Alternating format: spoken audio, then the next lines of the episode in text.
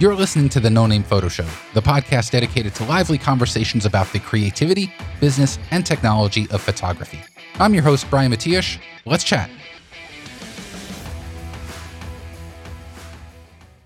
All right, everyone, welcome to episode 48 of the No Name Photo Show. I am your host, Brian Matiash, and I want to thank all of you for uh, joining us today.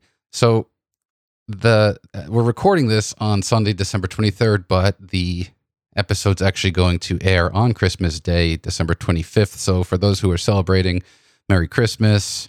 For those who I missed, a happy belated Hanukkah and an upcoming happy Kwanzaa for those who happen to celebrate that as well. And I actually did do a Google search to see what the appropriate greeting is for those who celebrate Kwanzaa, and happy Kwanzaa is there. So I think we're all we're all good with the holiday stuff. And of course, for those who join me in Festivus, uh, happy Festivus. I, I will be airing my grievances very soon.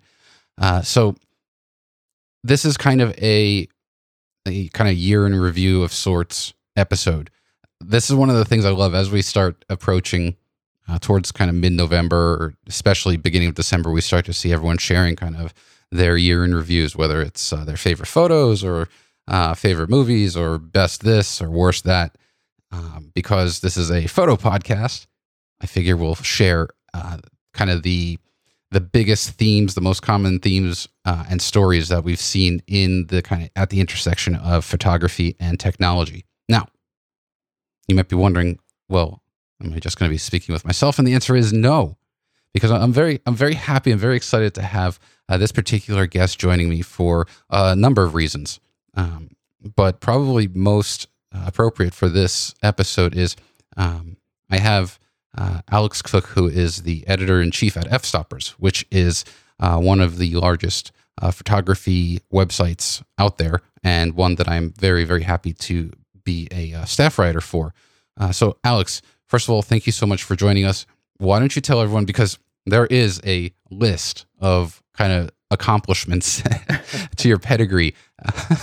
so, uh, if you can just like tell people a little bit about yourself, what you do, and um, and we'll take it from there. Um, thanks for uh, thanks for having me. It's good to be here. Um, I yeah, I'm the editor in chief at uh, Fstoppers. Um, I'm also a music teacher in Cleveland, and other than that, just a baseball and horse fanatic. Pretty simple guy. with a with a, a, a doctorate. Oh, yeah, I mean, I like music. little, little things like that. I, I do appreciate the modesty, though, Alex. I mean, I I am yeah, very very impressed with just kind of the the fact if one I, I can I can't I don't even know what it means to be in tune. So the fact that you kind of are explaining to me what fugues are and Alex, how how many stories do you would you and this is just kind of off the cuff if you had to guess in 2018 mm-hmm. since all so you know you have we have a, a cadre of staff writers mm-hmm. and and senior staff writers and editors. How many stories would you say went through the editors to publish on Fstoppers this year? Um, probably around four thousand. Four thousand stories. Yeah, and I assume you've got kind of like over the course of the year, you you kind of develop, uh, you know, a sense of what like, oh man, this is like one, something that will stick in your memory more than others. Is that correct? Oh, absolutely, absolutely. So, in your opinion, if there was if we wanted to kick things off as far as like sharing some of our favorite themes or stories in photography, uh, what would you start off with? What would be the first thing you would want to talk about? Um, I think mirrorless is kind of the the big story of 2018 in a lot of ways. How so?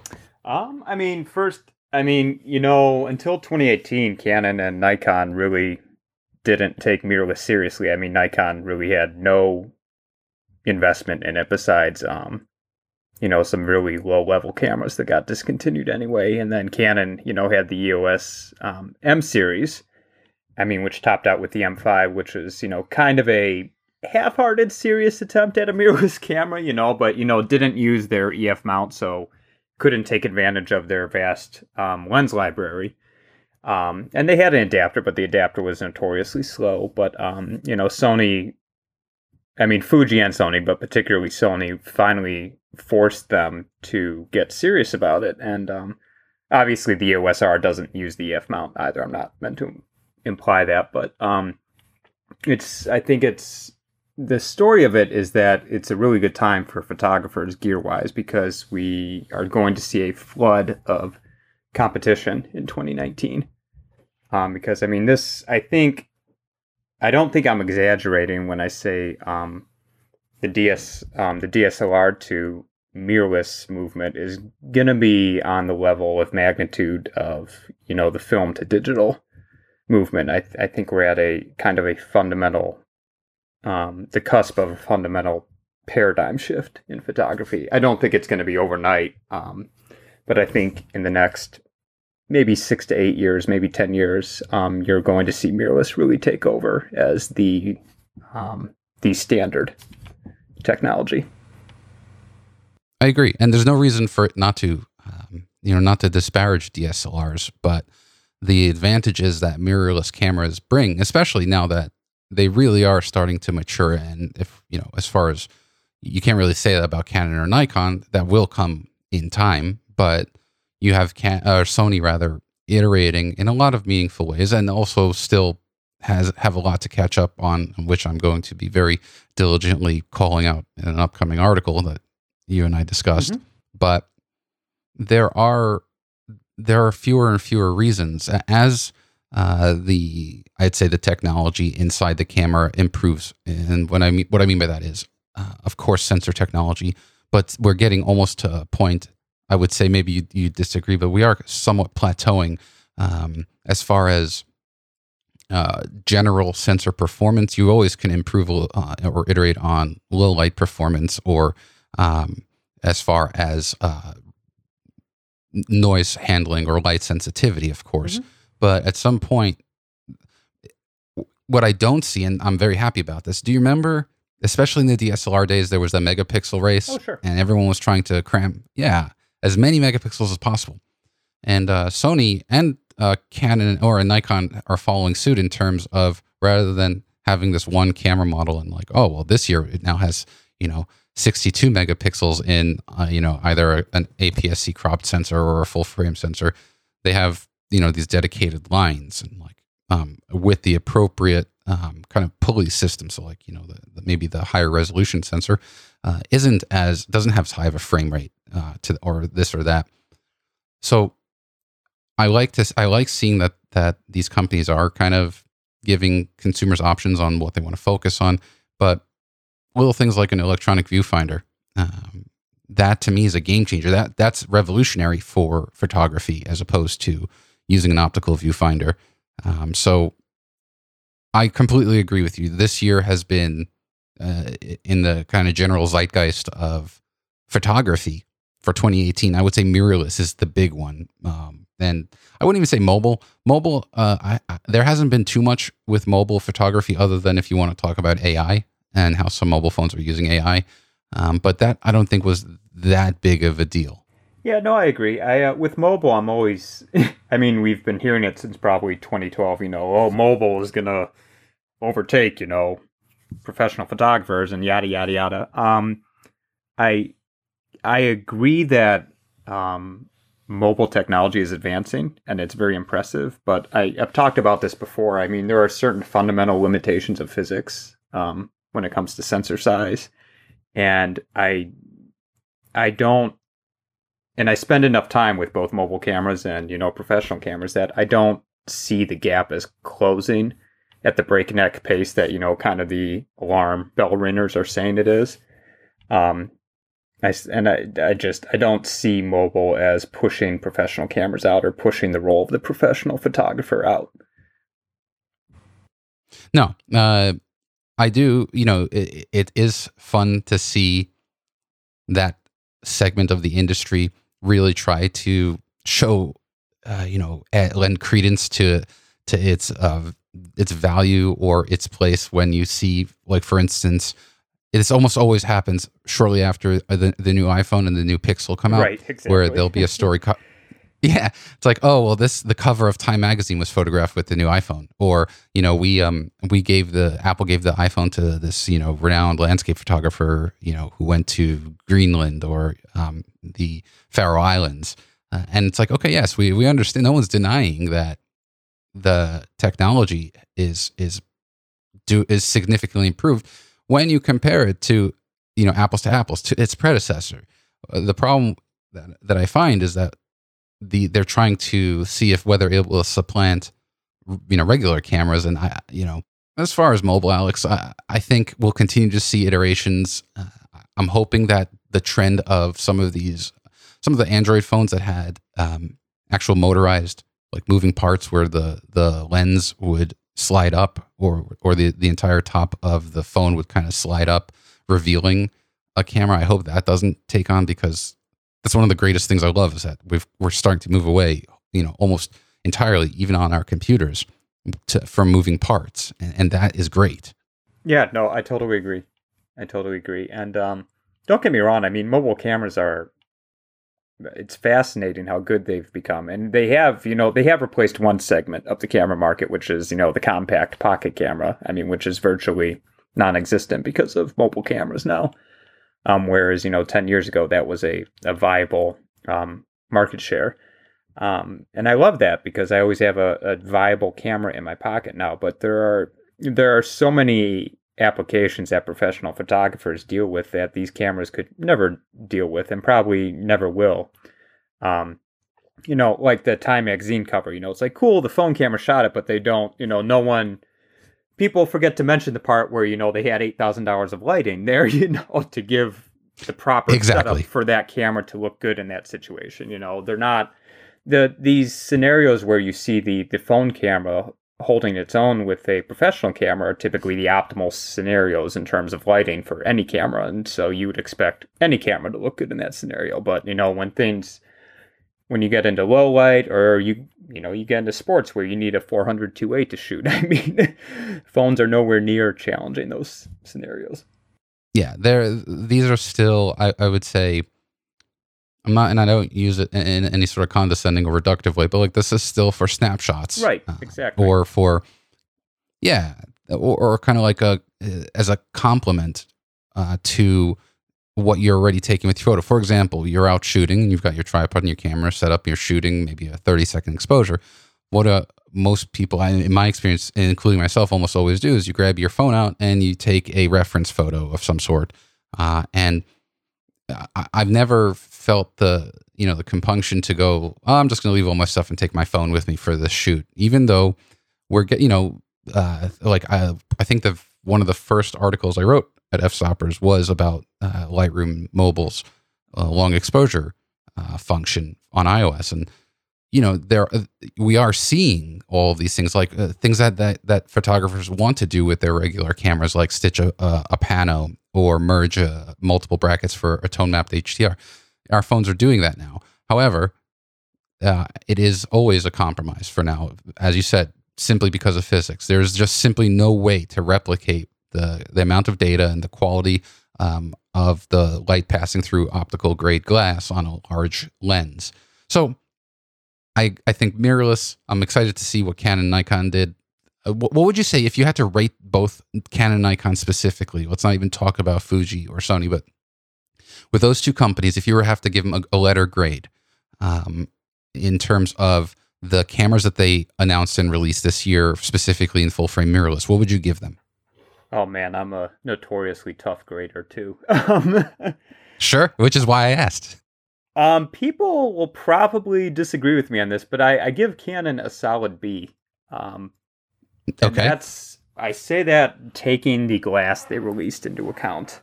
Um, they, I mean, obviously the EOS R is, I mean, they've basically all but come out and said, you know, this is not the professional camera of our mirrorless line. That's still to come.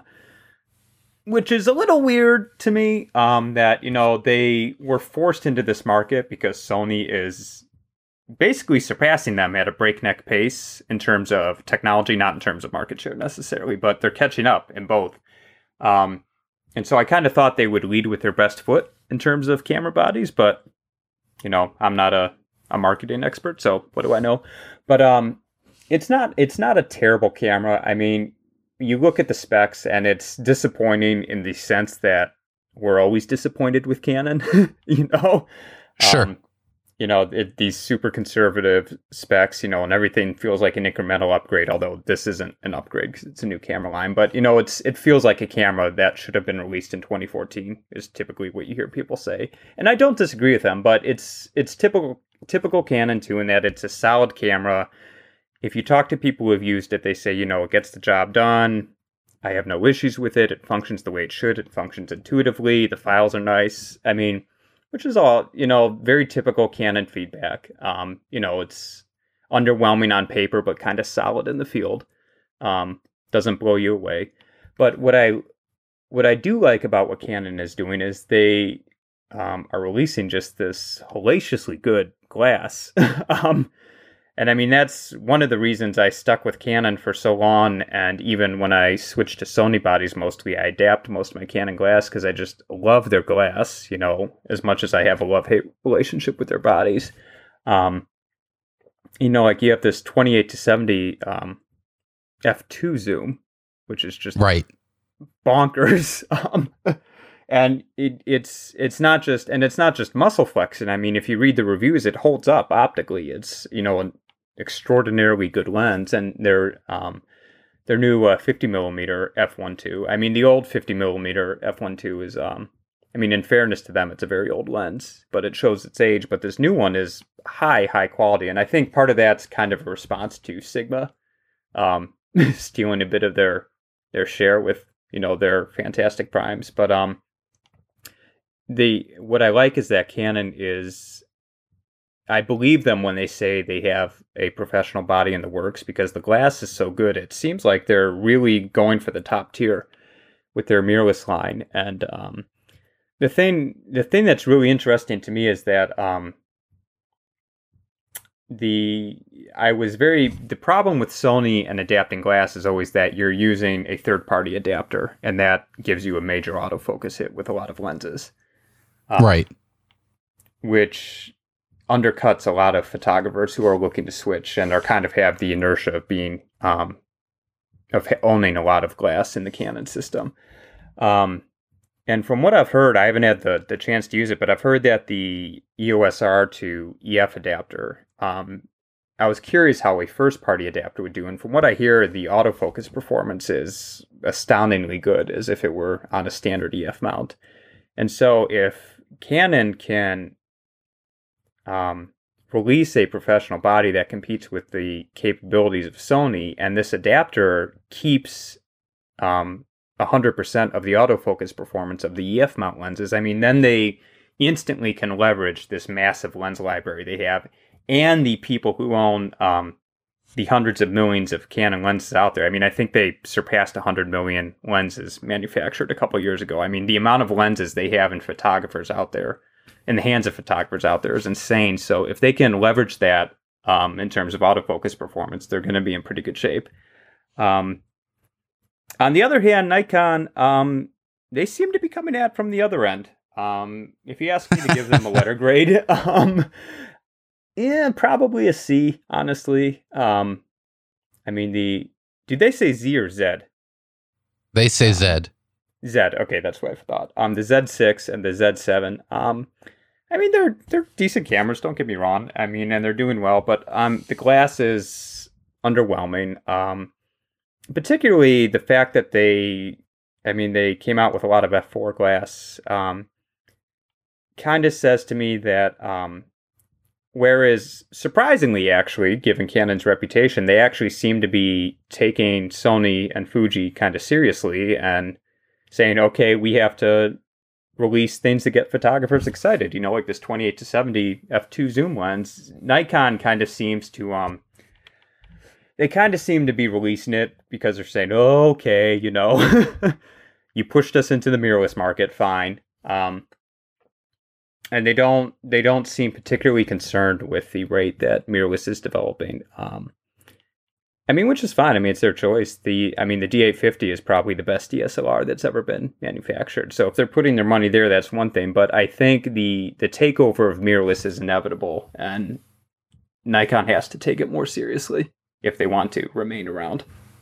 Well, it just it, when Nikon released or announced the their two new cameras, it looked like they were simply copying Sony's uh, launch strategy when they first announced the A7 and the A7R years ago. Like, yeah, it's it, it's just kind of part and parcel for with for what we already saw.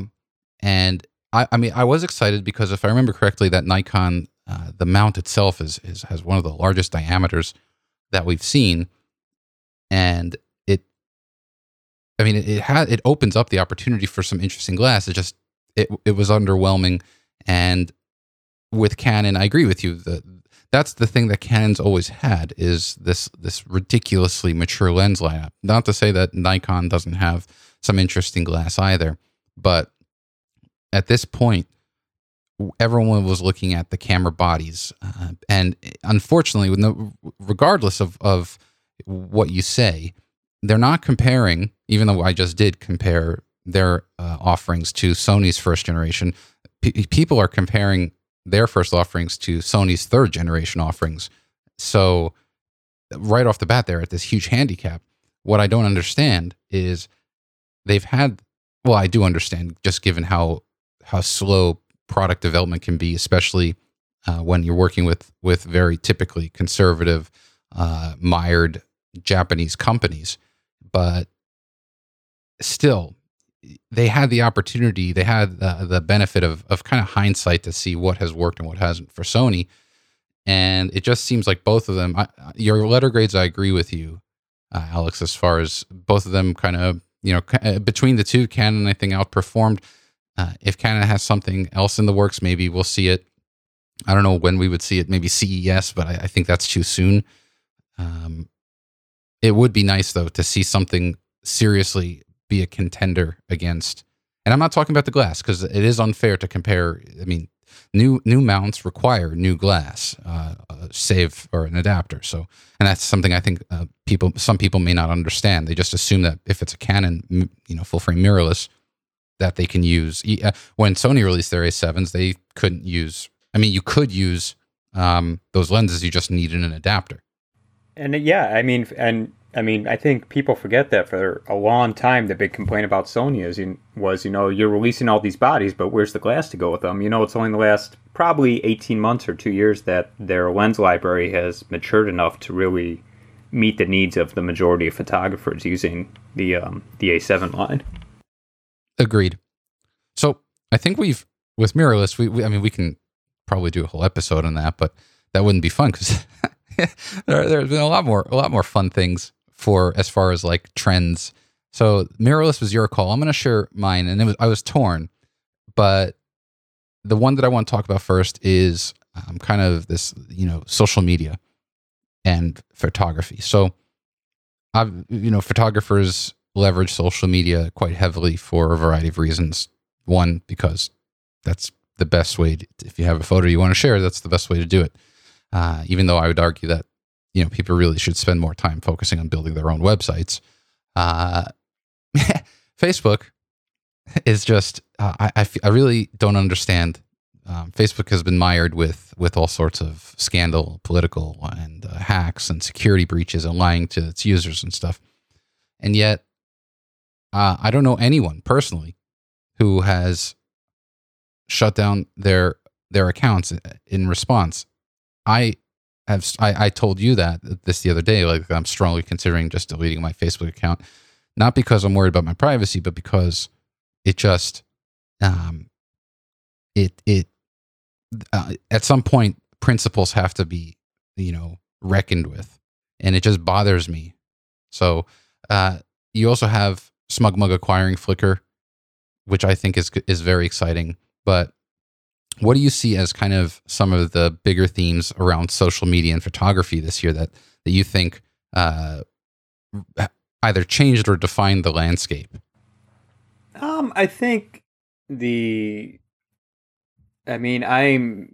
I appreciate that I'm 31, you know, so I'm kind of of an age where I grew up where the internet and computers were not you you know these ubiquitous omnipresent things um, but not so old that you know i didn't also you know grow up in the social media age. You know i mean facebook became a thing right as i went to college. Um, and so i think um, with social media we're starting to really understand both as users and as um, business professionals who leverage these platforms for our own financial gain that you know the this kind of glossy veneer of unlimited potential you know without a downside has really come down in 2018 um, you know and i think we're people started i mean we we knew this but i think it really came to the forefront in 2018 that these companies you know i mean they're out to make money.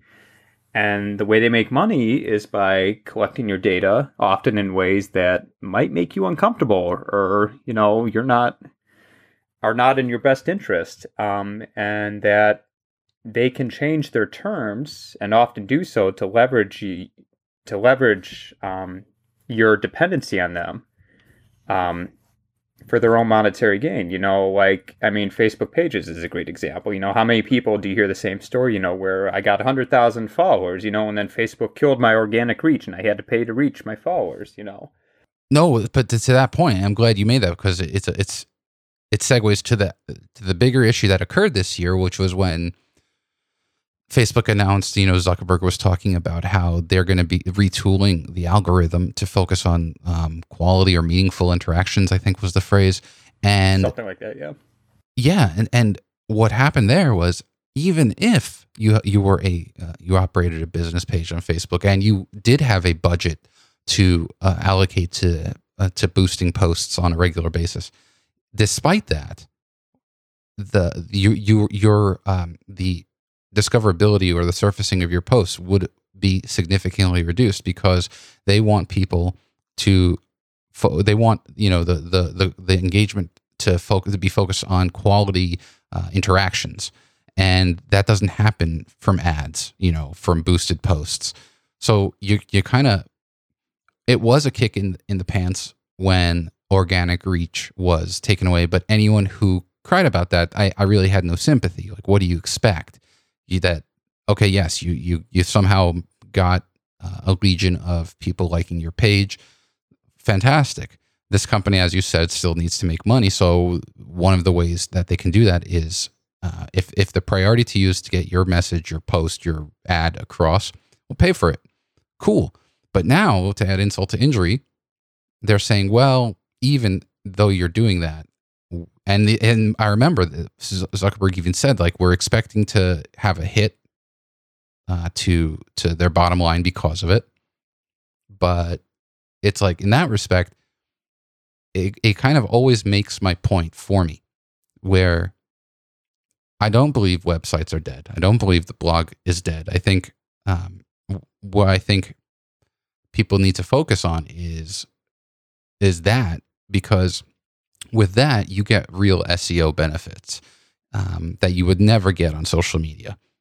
And if the game is changed as it was earlier this year, then you you have no recourse. And uh, you know, I always think about this and talk to some you know fellow uh, professional photographers, like with all these Instagram, these professional Instagrammers, that their entire presence is is essentially born uh, of this platform. Like, what happens when it goes away or if something changes and you don't have anything else? You, you haven't taken the time to build a, a home base. You know, is that something that's even considered? And so that's kind of something that, that worries me. Uh, but fortunately, there are some positive notes. You know, what did you think when SmugMug, uh, when yeah, when SmugMug announced that they were acquiring Flickr from Yahoo? What what was your thought on that? I thought it was great. Um, I mean, you you get a a real photography company, and you take a, you know, it used to be the great photography, you know, portfolio platform, and you get it back in the hands of you know, kind of the photography community, as opposed to you know this kind of giant internet corporation. Um, and so I'm I'm excited to see what they do with it in 2019. I know they're just getting started with making it, you know, the SmugMug version of Flickr. So it's it's interesting to see where they're going to go. Yeah, I mean, as far as there have been a number, there's always every year there's a litany of of acquisitions. One company, usually it's Google or Apple, acquiring. I would say that that, and I, I in fact I believe that was the post I made when they announced it initially. Was this is the best. I, I couldn't have I couldn't pick a better company to acquire uh, Flickr. And there was a lot of, you know, not a lot, but there was some brouhaha in November when uh, Flickr announced that, well, SmugMug, I guess, announced that they were going to be eliminating that one terabyte free quota, which I thought was asinine to begin with. But yeah, yeah, and that was something I covered. I spoke with Don MacAskill, uh, and I wrote up the article on Fstoppers. Uh, like you said, uh, and I think I, I want to kind of highlight that. You know, a real photography company. This this I know a lot of the people who work at SmugMug, and these are people who one SmugMug is not a a new player. They're they are a thoroughbred in in our space. So why wouldn't you want if if uh, the, the alternative is for Flickr to continue to rot and kind of go, you know, uh, fall into obscurity, which it was doing. So to have a company invest in, okay, um, if you want to have the real all of the real benefits that come with it, you have to spend fifty dollars a year, which to me is a no brainer. What I'm excited about is that SmugMug, they're genu- genuinely good people and I don't, I, I, I don't believe we're go- we would see the kind of insidiousness that we see with, for instance, Facebook. Um, maybe I'm being naive. I don't know, but I think that in 2019 we're going to see Flickr really kind of return to glory, and it's something for me that's actually um, next week I'll do a video on kind of my 2019 resolutions, but that is one of them is to get my Flickr house in order because if I, I think that's going to be the place that photographers are going to go to. Uh, you know, now that Google Plus is dead in the water, which is another fits into our theme, um, which is sad. in the first place. well, I, uh, you know, listen, I uh, Google Plus will always have a special place in my heart. That, uh, aside from the fact that I work there, but that's where I initially met uh, Nicole, who I ended up marrying, and met a ton of friends because of it. So yeah, it, Google just doesn't get social. But eh, if anything, if you want to look at the bright side, it, it did result in Google Photos, which I, I, believe is a phenomenal application. I mean, that true, was kind of a true. yeah, it was like an offspring of Google Plus. So, so the final theme, Alex, that I want to talk about are are drones. Hmm, hmm, so hmm. yes, do you own a drone? I do. I love drones. So, are you like me? So for me, when I get my drone out, I, I have the best of intentions. I set it down, I turn it on, and I instinctively I feel my palms start start to sweat. My my my heart rate goes up because I'm just terrified at the implication of inadvertently some I do something with my drone. Uh, do you do you get like that, or are you just kind of like, no, I'm good? No, I do. I mean, you know, I live in Cleveland, right by Lake Erie, and um, Cleveland has um, a secondary airport um, that's literally right next to downtown. It's like maybe a third of a mile east of downtown, and so if you want to shoot, you have to. I have to call the airport tower every time. You know, I'm shooting over the lake or something. You know, and say, "Hey, I'm here." Blah blah blah blah blah. Um, and I have a good relationship with them because I um, I actually took flying lessons out there, so I know them. But um, more my more my point is, um, I know I'm doing things by the book, but the park where I fly at is full of people, and I always see people who are flying drones irresponsibly as planes are flying overhead at only about four or five hundred feet. I mean, because it's right on the landing path, and um, and then you have the other people who are just. I inevitably I get someone come up to me and um, question me with suspicion. Um, isn't it a great feeling though, Alex, to know like when you know you're in the right, you've done you've you've dotted your I's, you've crossed your T's. It is the greatest feeling to just be able to say, No, actually, I'm good. It's the greatest feeling, but you have um you can't argue in a rational manner with someone who's irrational. And a lot of the times, the people who are suspicious of photographers act irrationally, unfortunately. And that can put you in some very um, uncomfortable or even dangerous situations sometimes. And drones seem to attract those interactions even more so than other photography um, ventures. It is it is funny how the attitude towards drones has very very uh, uh, like fluidly over the past uh, several years.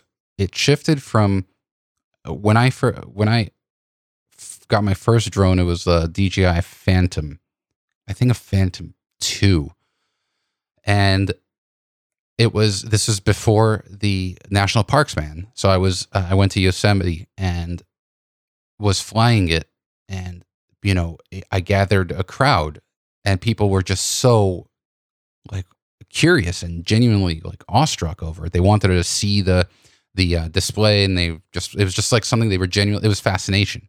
To today, and to your point, where now it is more um, apprehension. The, the it, you know it reminded me very much of Google Glass, where yes, yes, yeah. Initially, it was like, whoa, this is like you know this is crazy, and very and in in Glass's case, very quickly devolved into um, everyone being dubious and suspicious.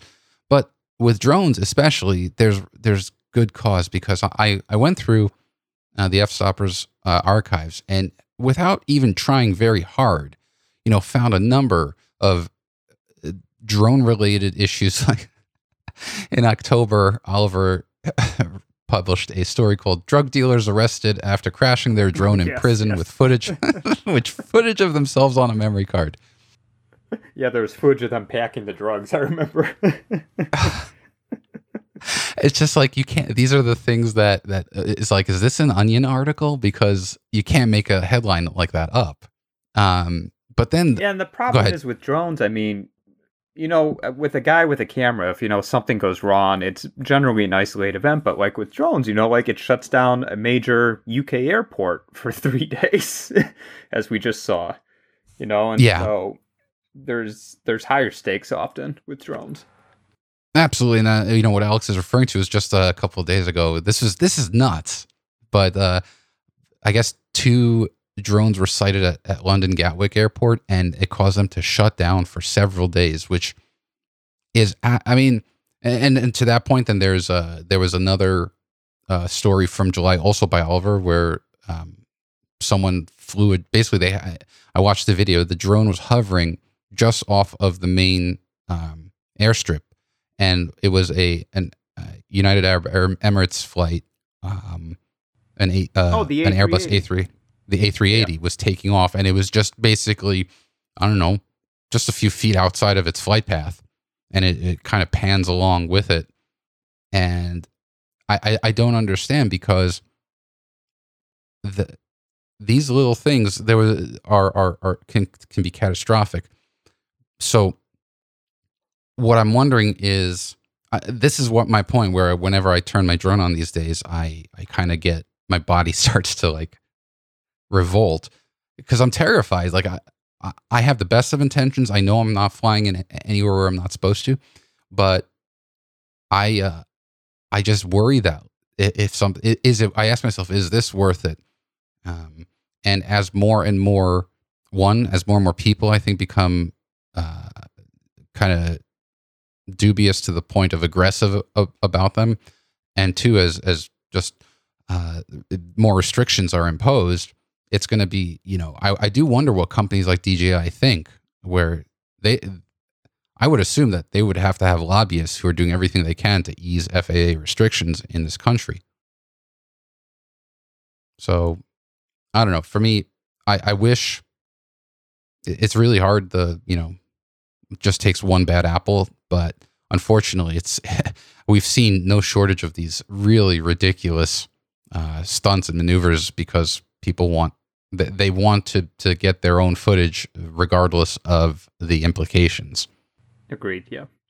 And I mean, the problem, the fundamental problem with drones is, I mean, it's it's a relatively cheap device. I mean, you know, you can get a Phantom for five hundred bucks or so, and it it it feels like a toy, and I think that deceives people into underestimating, you know, the gravity of what can happen with a misused drone. You know, if you if a drone cost ten thousand dollars, you know, and looked like a you know, a serious military device instead of, you know, like a little plastic helicopter, you know, I think people would take it seriously and realize, you know, like this is a device that, you know, you know, needs consideration in terms of how I handle it. But, you know, and this isn't you know a slight against DJI. It's just the way it's the way drones are. You know, it just it doesn't it doesn't put people in the mindset of thinking I'm holding a device that can cause serious damage if I misuse it. So that's an okay. So two. Well, one to your directly to your point, you actually published an article in October where you it was a you shared that video of what would actually happen if a it's a it's a video that oh um, yeah yeah yeah Aviation International News where they flew a Phantom into the wing of a I believe is a Boeing 737 or it looks like a 737 wing, but I'm not sure. I think it was um a smaller general. Was it smaller? yeah, yeah, yeah. Yeah, um, it was at the University of Dayton, the, their research institute. But it, the result is is just your your jaw opens up like, oh man, it it completely annihilated the wing. Yeah, I mean, it, it put a, a big hole in the leading edge, and I don't think it damaged the uh, the strut of the wing. But I mean, still, I mean, you know, a hole, you know, a ten by ten hole in the leading edge of an airplane wing is not a good thing. no, I, I wouldn't think so. I would think you'd want to keep that as streamlined as possible. Yeah, you um, generally don't want holes in airplane wings. no, no. So, uh, you know, to to that point, then, would do you think, Alex, that the the avail the consumer availability of drones? Do you think it kind of peaked too early? Or, you know, we're just not ready for it, or do you think that? Um, do you think that? Do you see this continuing to grow? Not not the um the stupid maneuvers, but do you see the drone market continuing to gr- to grow? Um, I see it continuing to grow. I mean it's it's kind of tough to call because um, it's the drone market, unlike other camera markets, is going to be so heavily dependent on legislation and how.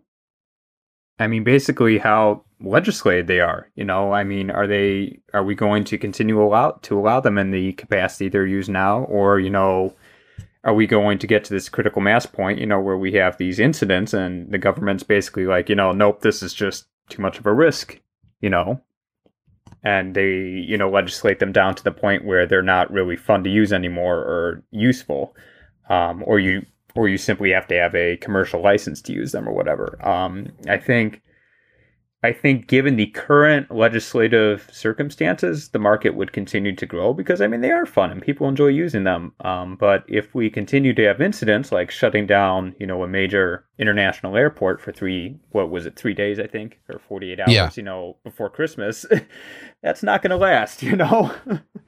sure. Yeah, especially you know there was the the last update that I saw in that article um, indicates that they haven't ruled out that it was some sort of an intentional or, or, terrorist attack, but they're not ready to say that that was the case.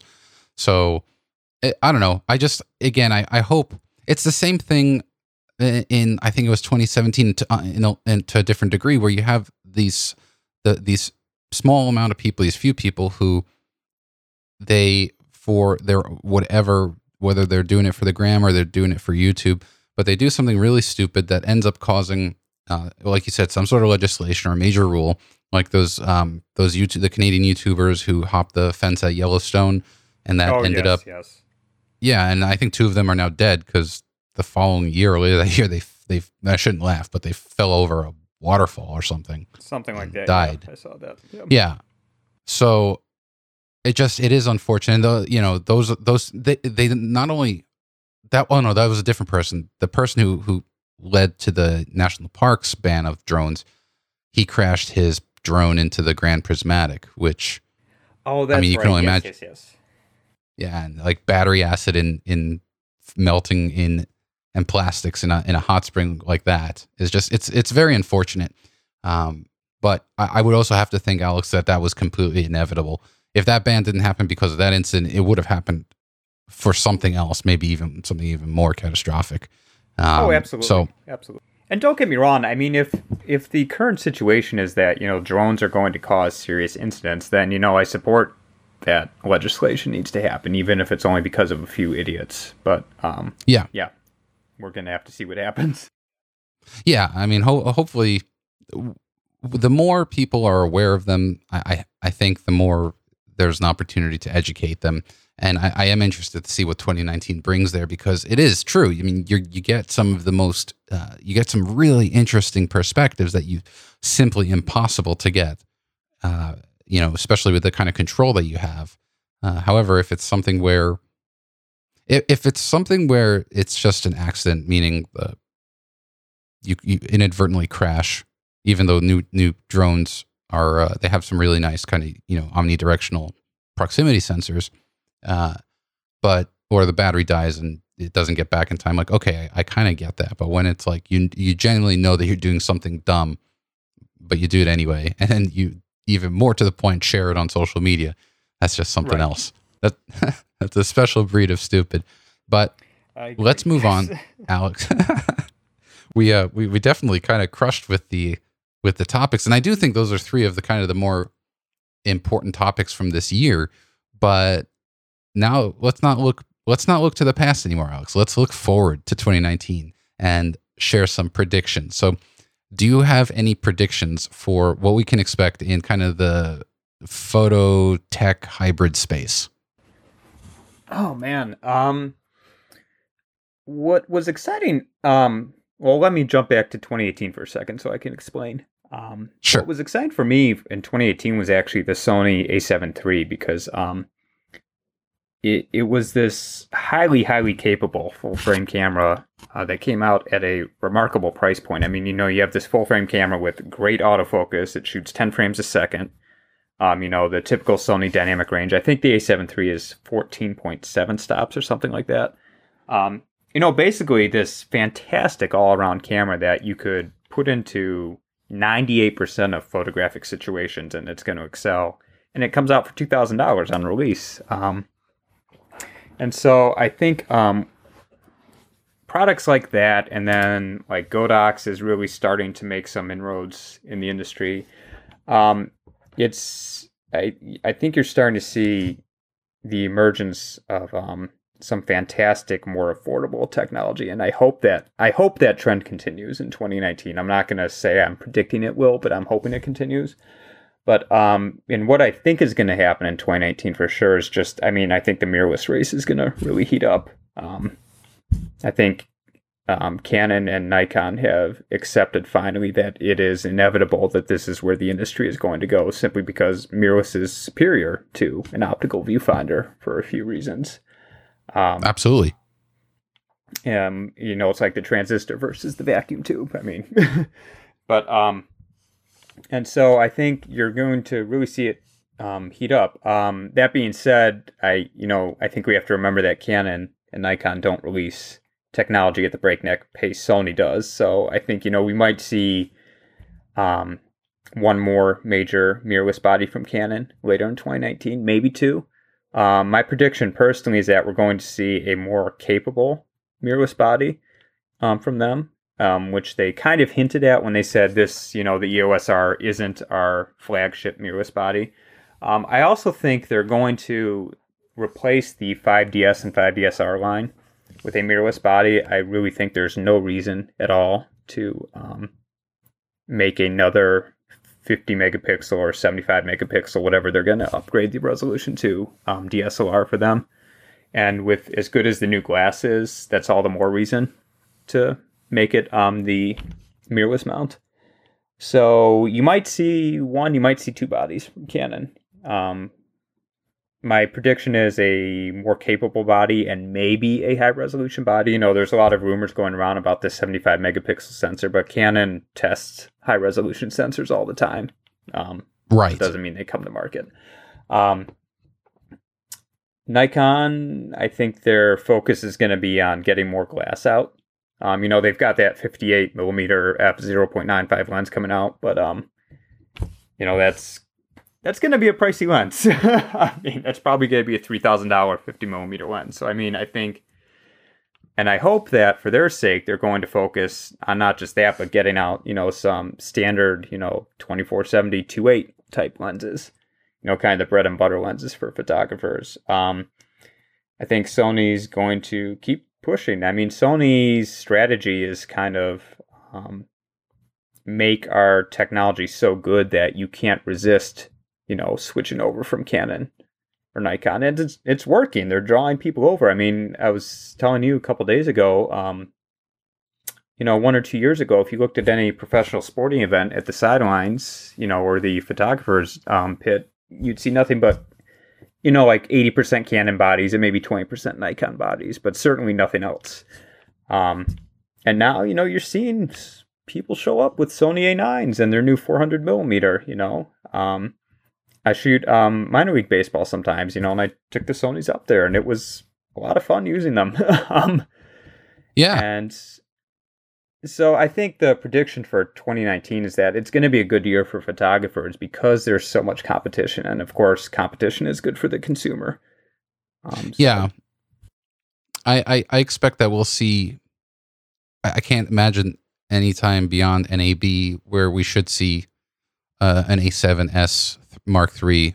That's kind of like the gap tooth in their in their lineup. It it you know that's the only full frame mirrorless camera that still uses their old uh, battery tech and just their old, you know it, it is a kind of at this point getting a little long in the tooth and a lot of people are waiting for what that successor will be. So it, the A9 was was a, was a very interesting entry very expensive. It wasn't 2018 but uh, I agree with you. The A7 III has been uh, remarkable as as kind of this utility player camera can kind of jack of all trades. I've always thought that was the case, and um, it's nice to see that they didn't abandon that line for you know the only special specialty or specialized you know R and S. So I think we'll see that. Uh, I'm very very interested to see what happens with this Zeiss ZX1. Um, so yeah, that's a cool looking camera isn't it? I mean, so if it, you probably blink and you missed it because it really it didn't get too much coverage because it, it, it's hard. It's almost it bordered vaporware until recently, but right, right.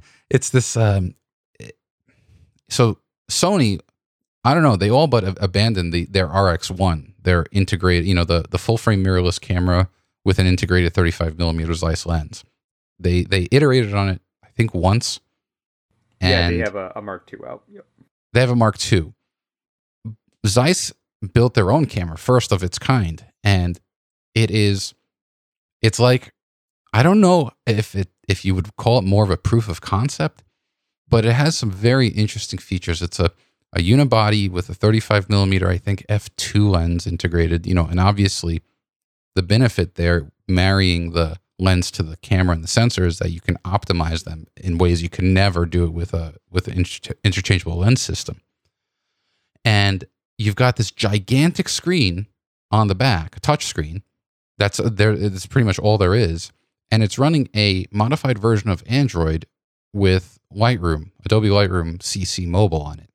Right. And I spoke, yeah, I spoke with both of the product managers uh, at uh, at uh, Photo Plus in October, and they were like, because I was like, okay, so is this something where it has to go through like when Light when Adobe updates Lightroom, it has to go through you and you have to do stuff, and they're like, no, no, this it, it literally you'll go to the Google Play Store and it'll update as uh, you know zero day, which I thought was brilliant. Um, and it also has all the benefits.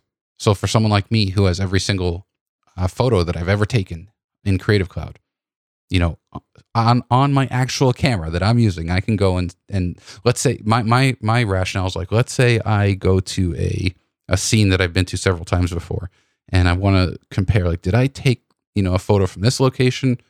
I can just pull it up on my camera really quickly, um, and if I really wanted, I could edit it right there. But my point is, you know, granted, you take it with a grain of salt. It's a fixed lens. It's not like I I can go back there and reshoot it with a 12 millimeter lens, but the, yeah. The point, the other interesting thing about it is that it has a half a terabyte SSD. There are no SD card slots. There is no removable media. Um, it's all, it's all internal, and n- no one knows anything about availability or price. But people are expecting this to be a very expensive camera. Um, you know, it is somewhat of a novelty. I I'm I can't wait to try it out. I think this is something as far as a 2019 trend I would love to see more of.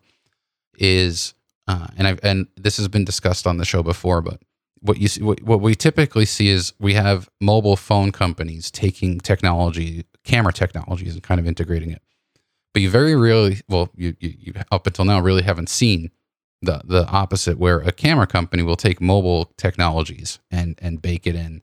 You have instead these, in most cases, these god awful menu systems that are um, missing features or really can't do anything uh, beyond what you would expect, like set basically setting settings. But uh, yeah, I would love to see that. I don't know if anyone else will kind of be as as kind of bold as Zeiss is because I don't think anyone expected this.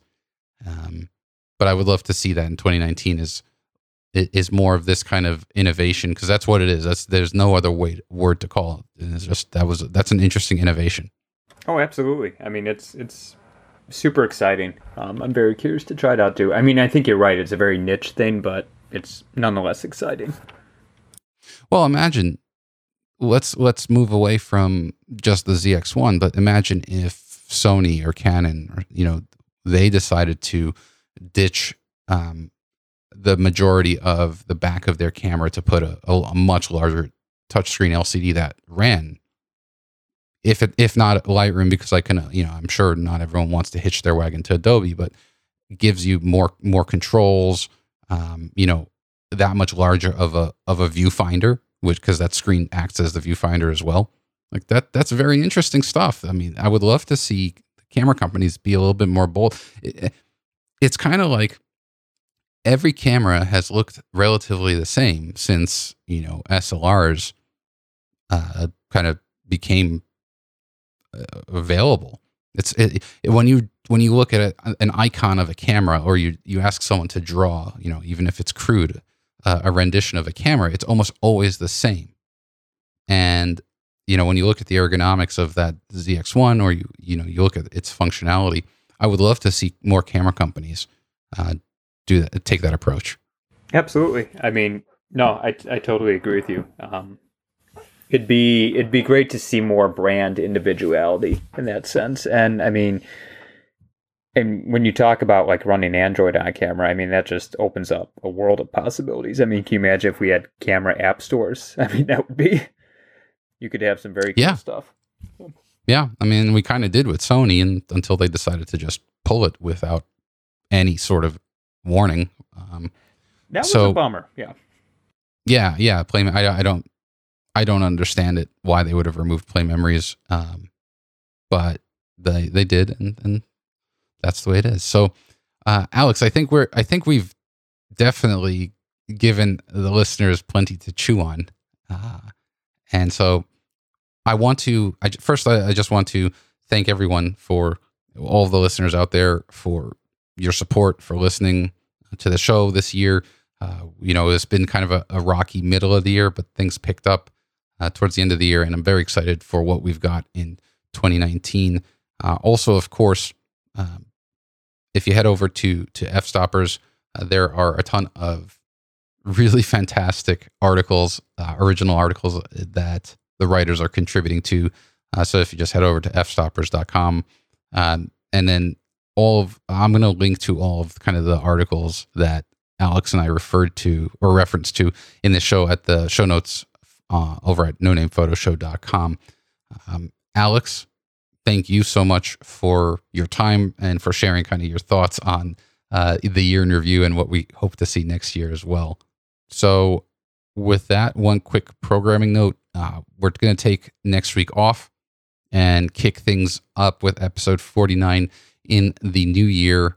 Um, the first, there were, I guess, the first full week of January. So, with that, everyone, happy holidays, happy new year, and I look forward to uh, sharing more new stuff with all of you.